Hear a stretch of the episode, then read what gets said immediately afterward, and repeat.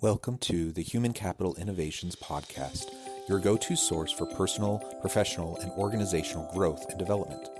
We hope you tune in often for all things people management, organizational development and change, organizational leadership, and social impact related. Maximize your personal and organizational potential with Human Capital Innovations Podcast.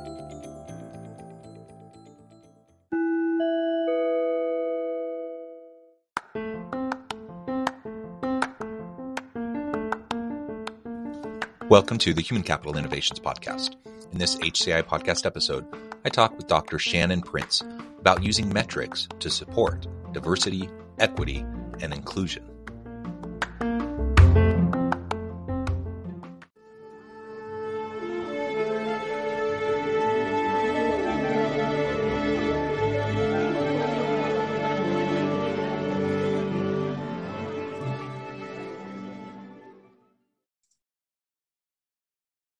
Dr. Shannon Prince, welcome to the Human Capital Innovations Podcast. Thank you for having me. Yeah, it's a pleasure to be with you today. You're joining us from New York. I'm here south of Salt Lake City in Orem, Utah. And today we have an opportunity to discuss diversity, equity, and inclusion. So we'll be exploring that from a lot of different angles. But uh, I, I, do want to hone in and focus on using metrics to support our DE&I efforts within organizations.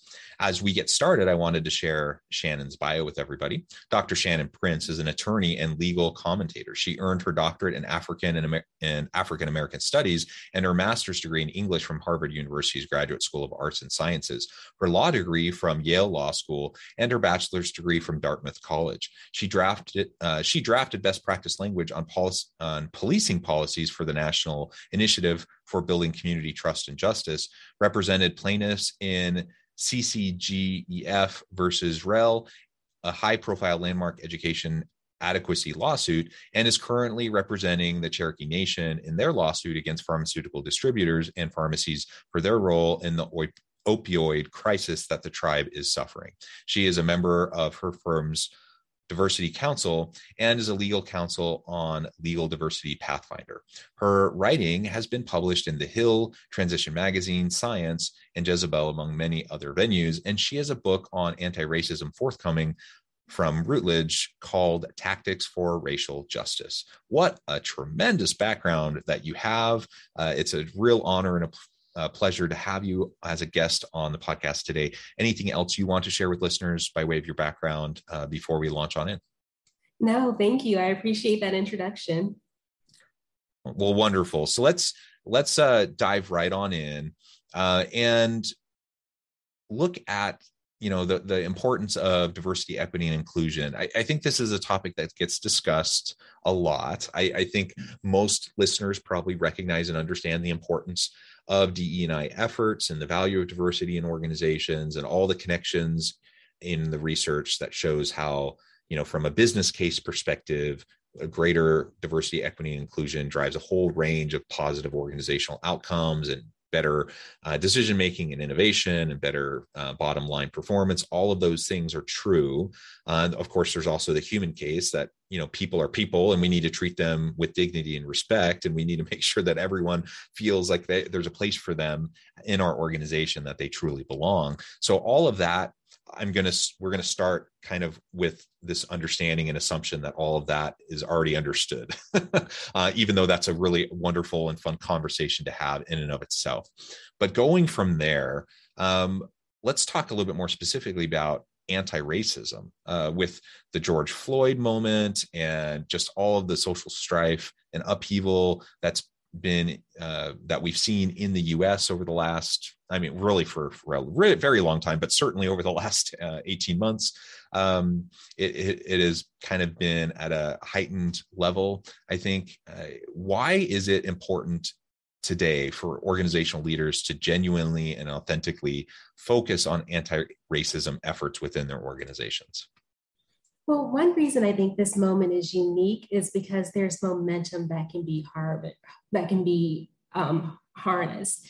For example, if we look at the civil rights movement, one of the reasons it took off was because all of a sudden there was a television in most people's homes and they could see the atrocities that were going on. They could see dogs being set on civil rights protesters. If we go back about a century earlier, one of the reasons that the abolitionist movement took off was the rise of photography and newspapers and railroads to get newspapers to people across the country so people could see pictures of someone like Frederick Douglass, who was a former slave. They could put faces and names to these abstract stories that they had been hearing about this oppression. And now we're in a similar media moment where because we all carry cameras in our pockets in the form of our phones, something like the horrible film of George Floyd being murdered can be televised. The world watched that. The world was shocked.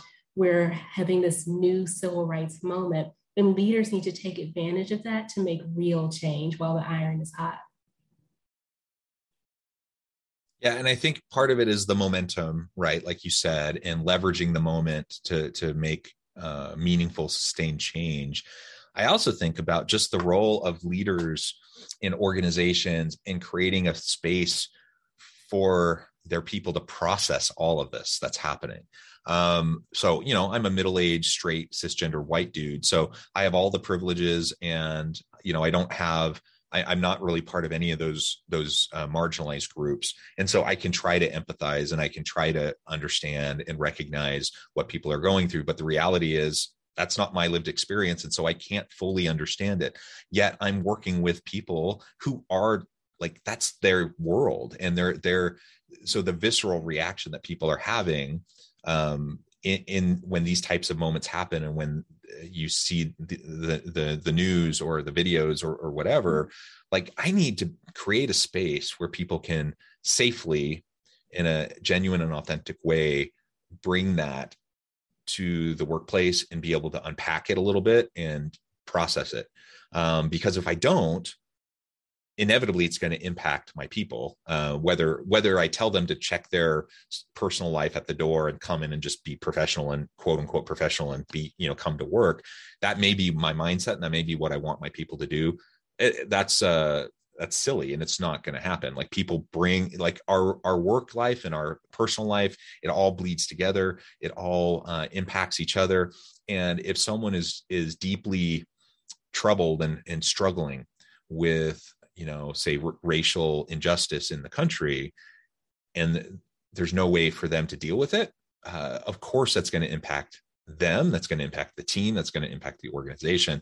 Uh, so how do we both build off the momentum of these types of moments but also provide the support uh, within our organizations and our teams for those who uh, might be part of these marginalized populations that are struggling in these moments so, in the anti racist community, we often talk about being colorblind and why you don't want to be colorblind because if you're blind to color, then you're blind to mistreatment based on color. But I also say it's important not to be color mum, to not be afraid, to not be silent about race and racism. And that can look all sorts of ways. So, for example, a while back, there was a hate crime at a synagogue. And I reached out to one of my Jewish colleagues and just sent her an email saying, I'm thinking of you at this time. And then when George Floyd was murdered, she reached out to me. And I think that when you're a leader in an organization and you know that someone from a certain demographic is watching this atrocity that's gone on in their community, say something, create an office culture where people do reach out to each other and support each other at those times. Check in with people about how they're feeling. I also think about the line from uh, Charles Dickens' A Christmas Carol, in which the ghost of Marley tells Scrooge, money was just one part of business and you being a good businessman. Mankind is your business. When we have to look at what is our full business and when we look at our mandates as organizations. So, for example, I work for a law firm, and our law firm has a proud history of doing social justice work and pro bono work. But we even reevaluated that in the wake of George Floyd's murder to see, say, how can we take this up another notch? Mankind is our business, and we particularly are in the justice business. What can we do as lawyers to promote racial justice? you can ask that same question of yourself as a teacher, as a doctor, and all sorts of different roles. And so it's also important just to be mindful of how race affects people's lived experiences. So, as I said, I'm a lawyer, I'm an African American woman. I know African American men who practice criminal law. And a very common experience among African American male criminal lawyers is walking into the courtroom with their white client, who is the defendant, who is the suspect, and having the judge assume that they, the Black lawyer, are the suspect and that the white client is the lawyer. And so just being mindful of the fact that other people, based on their demographics, may be experiencing things that you aren't experiencing and supporting them through that, trying to mitigate against it, being not being color mom any more than we're not being color blind. Yeah, I, I, think that's very well said. And, and one of the things that I know you talk about in your work is this idea of doing a racial justice audit. Can you tell us a little bit more about what you mean by that and how leaders might go about conducting that within their organizations? Sure. So I think these audits need to be both quantitative and qualitative. What I mean by that is first, you want to look at the demographics of who is in every role of your organization. Now, some companies are actually required to do this by law. They have to fill out EEO1 reports. But even if you don't, you should still look at this data and you should make it public as a way of holding yourself accountable and allowing clients who want to support diverse businesses to find you if you have great results. But you want to make sure, for example, that people are not underrepresented based on race, and also that people of color are not concentrated at the least prestigious levels of your organization. Now, sometimes people say, well, I can't find any purple ballerinas to hire for my organization. Well, sometimes that's the case. Sometimes it's a recruitment issue. Sometimes maybe you're not reaching out to historically Black colleges and universities or tribal um, colleges universities or Hispanic serving institutions. Sometimes it's the way you're marketing yourself, you're relying on your employees' word of mouth. And if you have predominantly white employees, because of de facto uh, segregation, they're more likely to have predominantly white social circles. So the word may not be getting out to communities of color.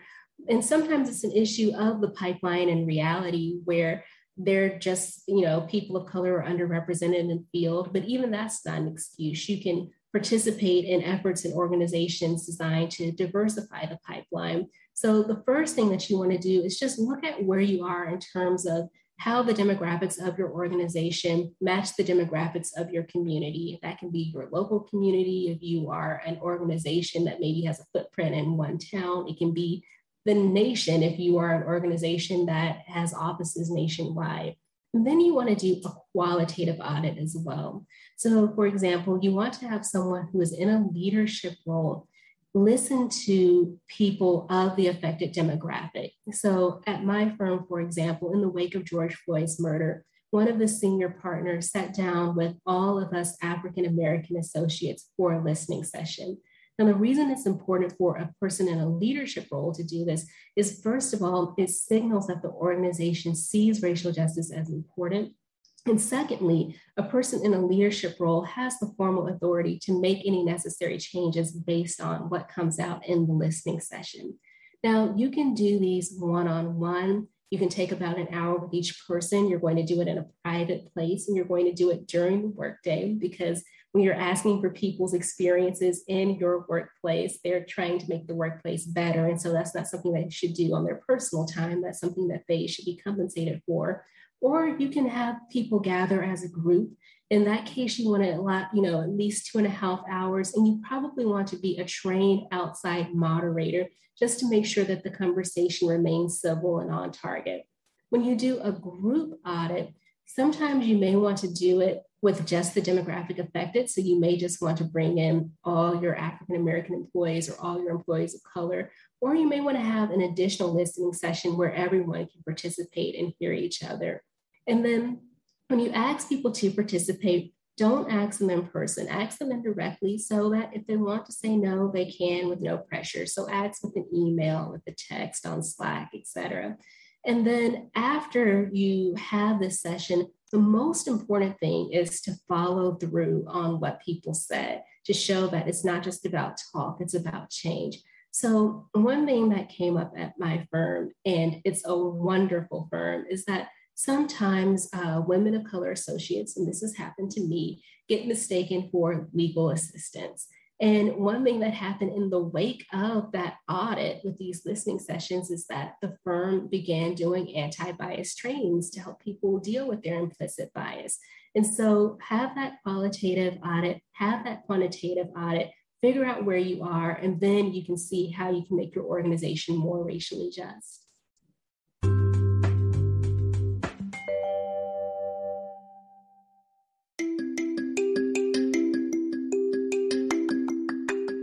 I'm excited to announce the publication of my new book from HCI Press, Bluer Than Indigo Leadership The Journey of Becoming a Truly Remarkable Leader. Early in my adult life, I learned about an Asian proverb that translates as bluer than indigo. If you think about the color indigo, it is a brilliant, deep, and vibrant blue, what some would call the bluest of blues. To have something that is bluer than indigo is rare and truly remarkable. Contrary to popular myth, there is no one size fits all or cookie cutter approach to effective leadership. There's no silver bullet, no secret sauce, no go to model that will solve all of our problems. The truth is, great leaders have all had their unique strengths and flaws, and have all had to discover and then pave their own distinctive path in their life's journey to fulfill their leadership potential. Bluer Than Indigo Leadership will help you discover your own path and explore those ordinary, everyday actions that will help you respond to an uncertain future and produce extraordinary results for individuals, teams, and organizations.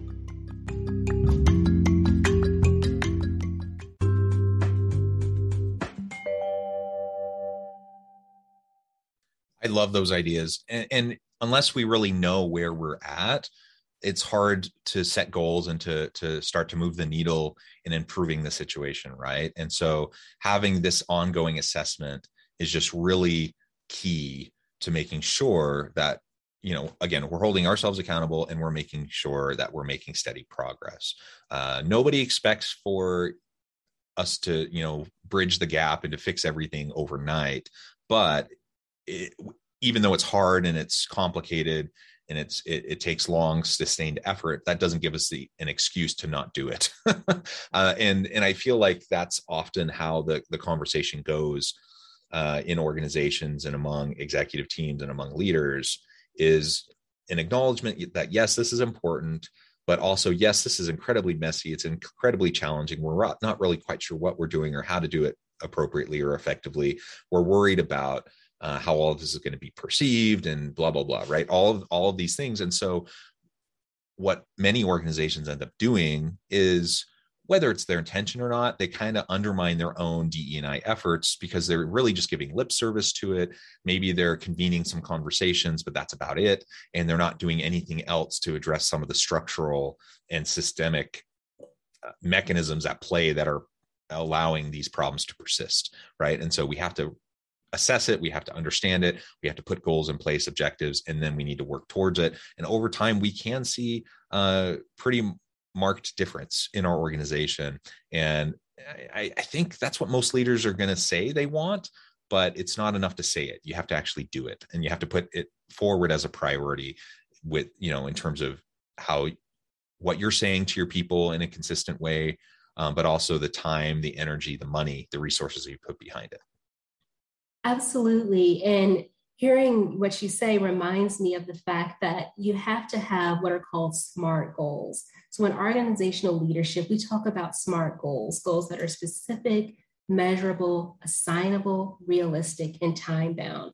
And one example of a racial justice goal that was made by an organization is Estee Lauder's commitment in the wake of George Floyd's murder to making sure that there was population parity of Black employees at every level of its organization by the next five years. So that goal is specific, it's measurable. You can use a corporate census or quantitative audit to figure out how you're doing. It's assignable. You can assign it to your human resource managers, to your leaders, to your recruiters, it's realistic. As you said, this can take a while. They didn't say by next week we're going to have population parity. They gave themselves five years. And then that brings in that last piece it's time bound. But guess what? Once Estee Lauder made that commitment, within the first five months, they had doubled their Black hiring. Yeah, and and the tremendous marked improvement, right? Just because you're aware of where you're at, where the gaps are, and what, and then having a, a smart goal in place to figure out how you're going to try to tackle it and to achieve it. Very good, very good. One more thing I thought we could explore together. Uh, you kind of referred to it already, uh, or at least the idea of convening groups uh, to to provide support in times of particular struggle. Um, but there's also this idea of affinity or employee resource groups. Um, how can those? What are those exactly, and why are they important? How can they be utilized to support DEI efforts in organizations? Sure. So affinity groups or employee resource groups, as they're also known, are wonderful resources. Basically, you extend an invitation to members of your community who have a certain affinity or shared background or interest. It can be maybe African Americans or Latinos or women or people with disabilities, veterans, and you bring them together to interact in, with each other and empower each other. And so uh, you may do things like group mentoring within your affinity group, where, say, you're a law firm, um, and this is one thing that my firm does in our Asian and Pacific American affinity group. We uh, have partners who do group mentoring. So they each take on a few of the Asian and Pacific American associates and they break them down. So it's about three to four people per mentor meet regularly over Zoom and just give advice about how to succeed in a law firm. And that advice is culturally coded because it touches on things such as how to use your background as a resource, how if maybe you speak an Asian language, you can be pursuing clients abroad, but also how to mitigate against stereotypes that may affect Asian people. And I'm familiar with this group because my father is a Black man of Chinese descent, so I'm also a member of this affinity group. But for example, Asians often hit the bamboo ceiling where they're considered good at completing tasks, but not having the authority or the confidence to be confidence to be leaders. And so if you have an affinity group that's based around the needs of a certain community, you can teach people how to mitigate that. You can say, you know, there's the stereotype of Asians as quiet worker bees. So you have to mitigate that by being assertive, or you may tell women, that there's a stereotype of women as just uh, prioritizing family over the office. And so it's important to assert your commitment to leaning in, whatever it may be. And then also, those groups promote things like resources that are available for the community Maybe there is a fellowship available for early career people who in the medical field who are retraining from being Army veterans. Maybe there is a conference for Latino pediatricians. Maybe there is some career development program for deaf teachers. They make sure that people understand what resources are there for them and then also, uh, they produce resources. So they may produce um, a Black history program for the whole organization, or they may uh, be involved in recruiting more people of their demographic to the organization. Basically, they just become a hotspot for tools and techniques to bring people in, to help them stay, to help them rise, to help them thrive. Yeah, I really, really love that. Great great ideas, uh, some really specific, relatively simple things that we can start to do uh, as we're trying to improve the DEI efforts within our organization and the, the context that uh, marginalized populations might find themselves in as they're trying to work in different organizations. And I really appreciate your your legal background that you're bringing to this, as well as um, you know just the the broader social justice uh, background. Uh, and, I, again, coming back to your bio from the beginning, I, I, you have such a tremendous uh, scholarly and academic uh, pedigree in terms of your your uh, your doctorate and master's degrees in African and African American studies at Harvard, uh, Yale Law. I mean, uh, so wonderful. Your, your, expertise is, is clearly um, uh, something that we should all be looking to as we're trying to to to grapple with these difficult issues and i would encourage listeners to to reach out and get connected and to pick your brain if they're trying to figure out how to do this better uh, within their organizations.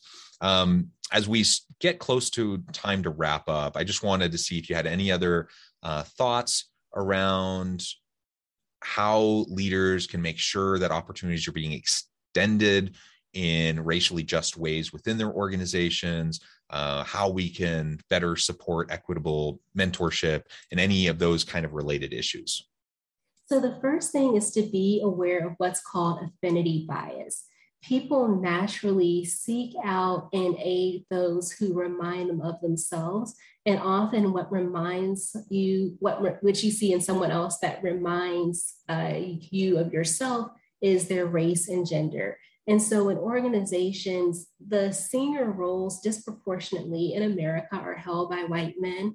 And often, those white men, when they are looking for talented people to mentor or sponsor, they may think that they're doing so in a non discriminatory way, but they often disproportionately nurture younger white men. And so just be aware that that may be a factor. Track who you mentor. Metrics are so important. And so when you are looking for a mentor, you or you're looking for someone to extend a new opportunities to, look at all the junior people analyze their performance and think, oh, you know, I, I would have mentored John because he went to the same fraternity as me and he golfs and I golf and I see a lot of myself in him. But Tanya over here is also really talented. I want to make sure I'm not overlooking her. Make a list of the people you've mentored in the past. Have they disproportionately been from one race or one gender? Be cognizant of that and then diversify it some. And then also, organizations shouldn't leave mentorship to chance. So don't just uh, let people kind of find mentors and let mentorship happen. It's wonderful if it does, but don't rely on that. Assign people mentors when they come into the organization. That's not going to result in an artificial relationship. Assign people based on things such as what they have in common. So at my firm, I have a master's degree in English. I was assigned to a published poet who has a doctorate in English. I'm a young woman of color. He is a middle aged white man, and we got along swimmingly. Or assign people based on what they have to offer and what they need. So, one partner or senior person might say, I'm the first person in my family to have this job. I had no clue about what everyone else seemed to know when I first took it on. I know how to nurture someone who's a first generation person. So then when that young first generation person comes to your office, you would pair that person with that partner. And then when it comes to sponsorship, some organizations are beginning to use dashboards where instead of just thinking about who do I feel is ready for this big, ambitious, glamorous opportunity, you can look on a dashboard and see these are the people who are qualified. These are the people who have done X, Y, and Z in the past. They're capable of it. And someone who may not have even been on your radar might be worthy of that opportunity. So technology can help us too. But the main thing is you just want to be using metrics and tracking what you're doing and not just leaving it up to good intentions. Yeah, very well said, Shannon. It has just been a real pleasure talking with you today. Uh, we've just scratched the surface. We could go on and on and on. And I would love to have you back anytime to continue the conversation. Before we wrap up today, I just wanted to give you a chance to share with listeners how they can get connected with you, find out more about your work, and then give us a final word on the topic for today. Thank you so much. I'd be honored to come back anytime. I'm on LinkedIn as Shannon Prince. I am the odd millennial who otherwise does not have a social media presence, but I do have a firm page, my law firm page at Boies Schiller Flexner. And then my book can be found at uh, its page on the Routledge website. Routledge is R O U T L E D G E. And the book is called Tactics for Racial Justice Building an Anti Racist Organization and Community. And for listeners, if you want to buy it at a discount, just use the code FLY, all caps 21, all one word. And my final thought I'll leave you with is it's important to, as I say, think of yourself as an ancestor, to recognize that just as the world that people lived in in the 1960s was a product of what abolitionists did in the 1860s, and that the world I live in in this moment is a product of what civil rights activists did in the 1960s. The world the next generation will live in is a product of we, what we do now. So, as a leader, don't just ask yourself, was today productive? always ask yourself, was tomorrow impacted? I love that so much. Thank you, Shannon. It has been a real pleasure. I encourage listeners to reach out, get connected, find out more about what she can do for you, what her firm can do for you. And as always, I hope everyone can stay healthy and safe, that you can find meaning and purpose at work each and every day. And I hope you all have a great week.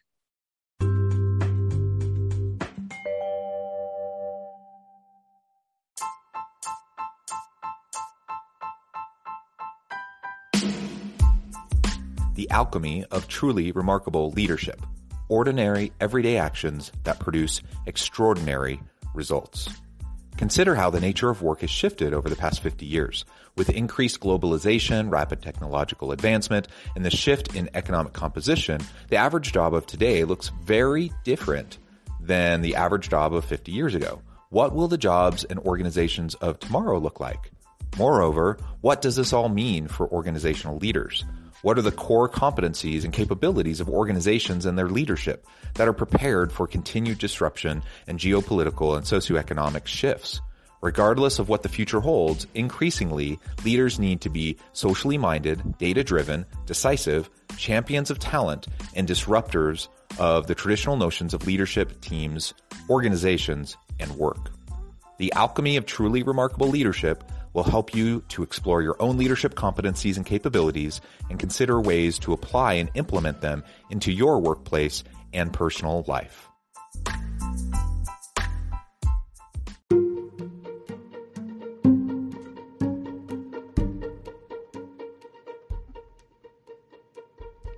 Check out Human Capital Innovations magazine, Human Capital Leadership. Human Capital Leadership is a free, interactive e magazine with the mission to help individuals, leaders, and organizations find innovative approaches to maximize their human capital potential. We publish issues quarterly in August, November, February, and May. Take a look at the latest issue and let us know what you think.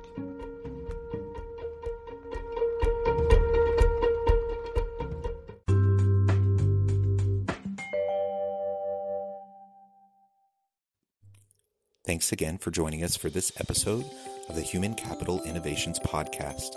I hope you stay healthy and safe and that you have a great week.